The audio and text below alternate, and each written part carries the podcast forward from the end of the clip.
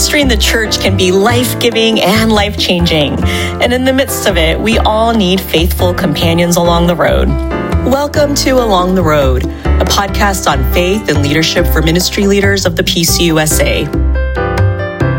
So, you're a church leader serving as a ruling elder or a deacon, but you also have almost a dozen other roles sibling, parent, friend, biker landscape architect, chauffeur, builder, grocer, fill in the blank.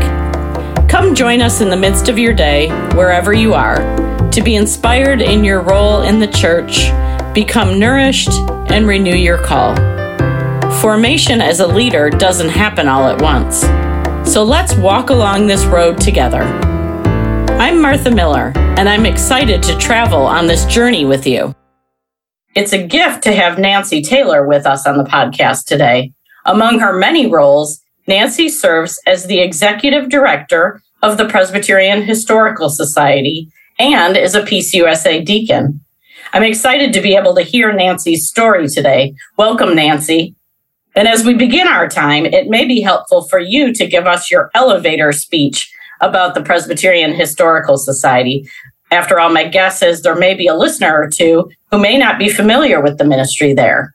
The Presbyterian Historical Society is the oldest and one of the largest denominational archives in the United States. It actually was founded in 1852 oh. by the Presbyterian Church in the USA Old School um, at that point, and it has always been located in Philadelphia.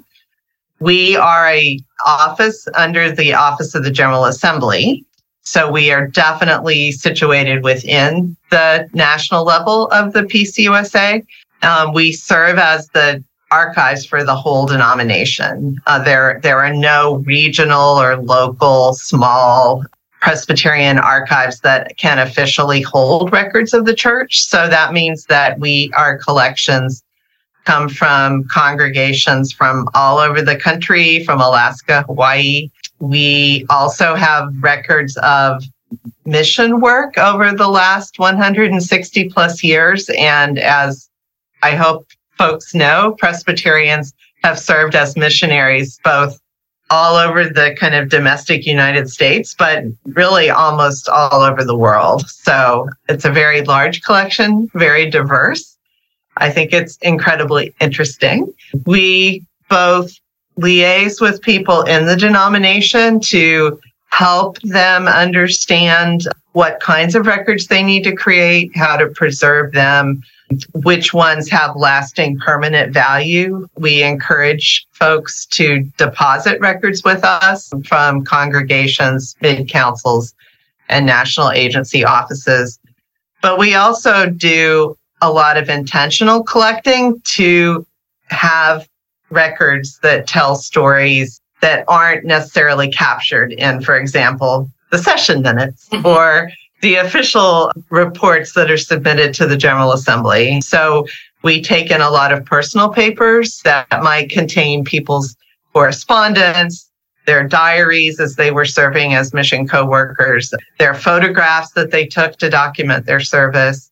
And we supplement all that with oral histories, with motion pictures, with ecumenical records, because Presbyterians have been very active in a lot of the ecumenical, large ecumenical organizations in the United States, like the National Council of Churches, for example. It's a large collection. We have a staff of about 20 people, and we have now our own building in Philadelphia.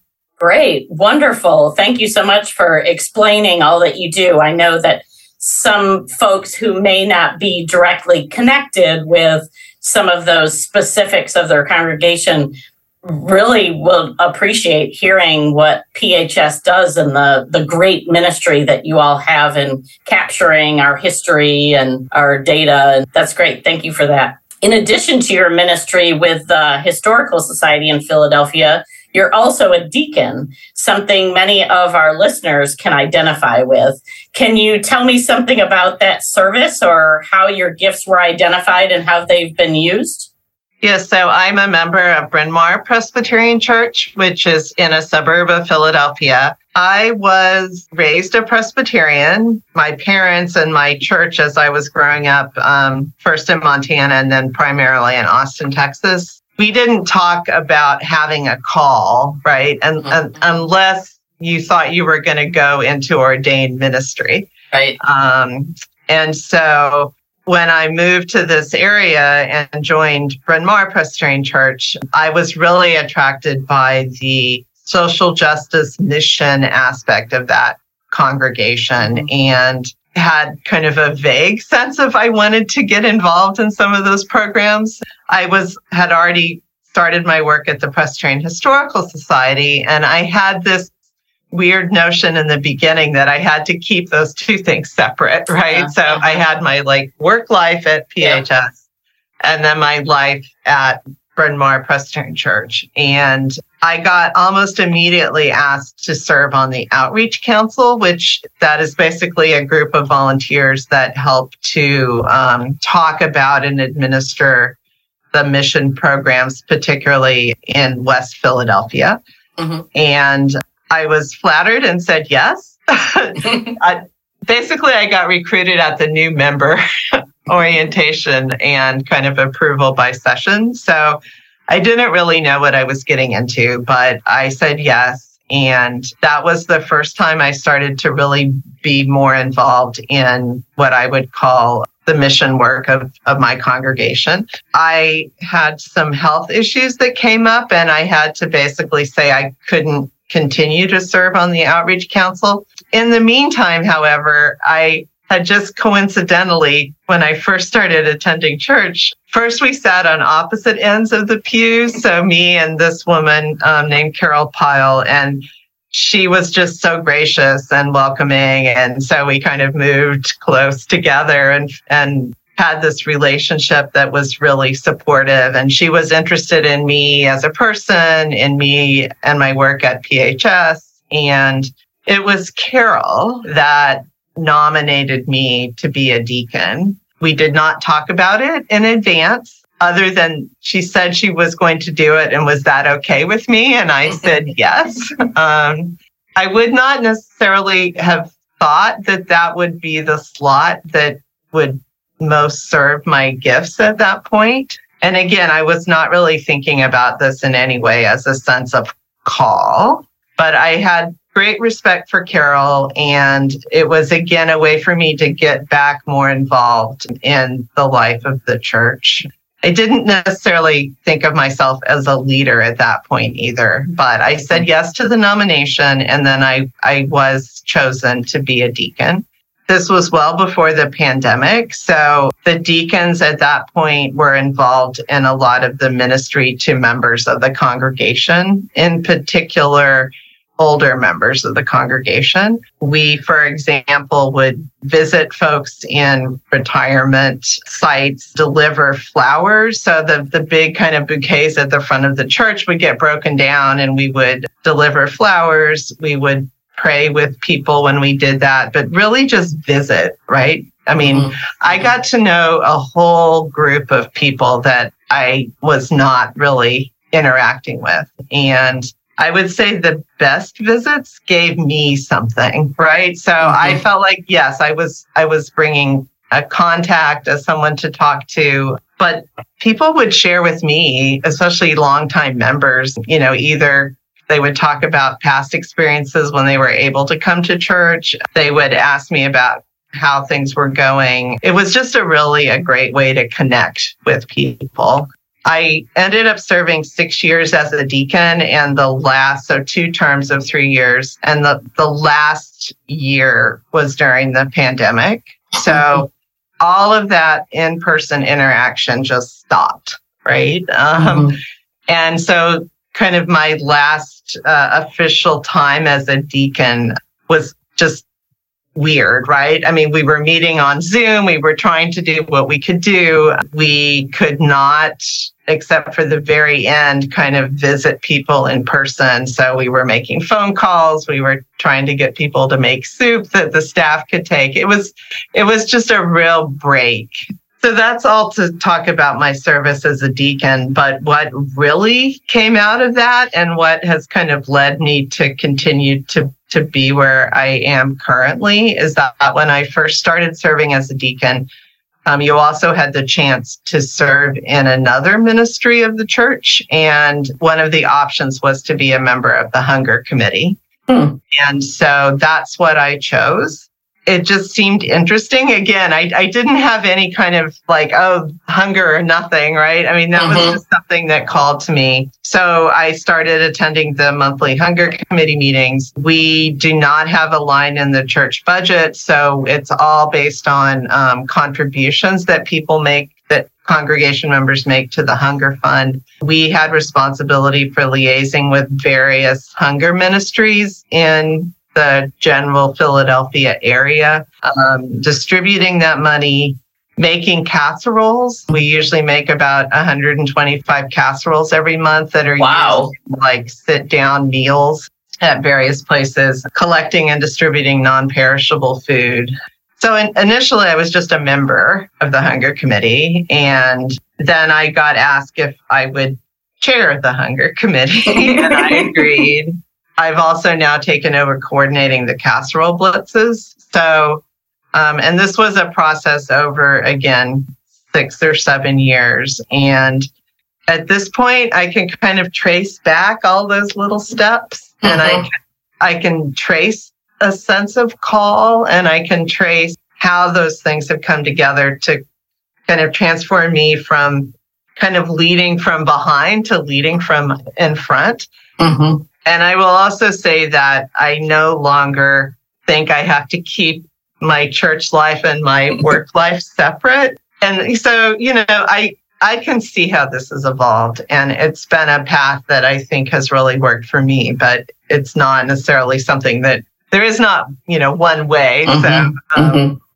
So anyway, I really, really appreciate hearing your story, Nancy. And I think there are so many ways that people can connect to your story. One of those being that you might not have felt that sense of call in yourself or identified it as call, maybe is a better way of saying mm-hmm. it, but it was identified by someone else yes. who, who saw your gifts and both for leadership as well as the specifics for the ministry of deacon. And so you may have gone into it not knowing exactly what you were getting into, but looking back, you might be able to see God's plan yeah. through that and how you were touched by someone else and somebody else's identifying gifts. And I think that's so important for us as Christians to remember that that's part of our call too, is to try to identify those gifts in those around us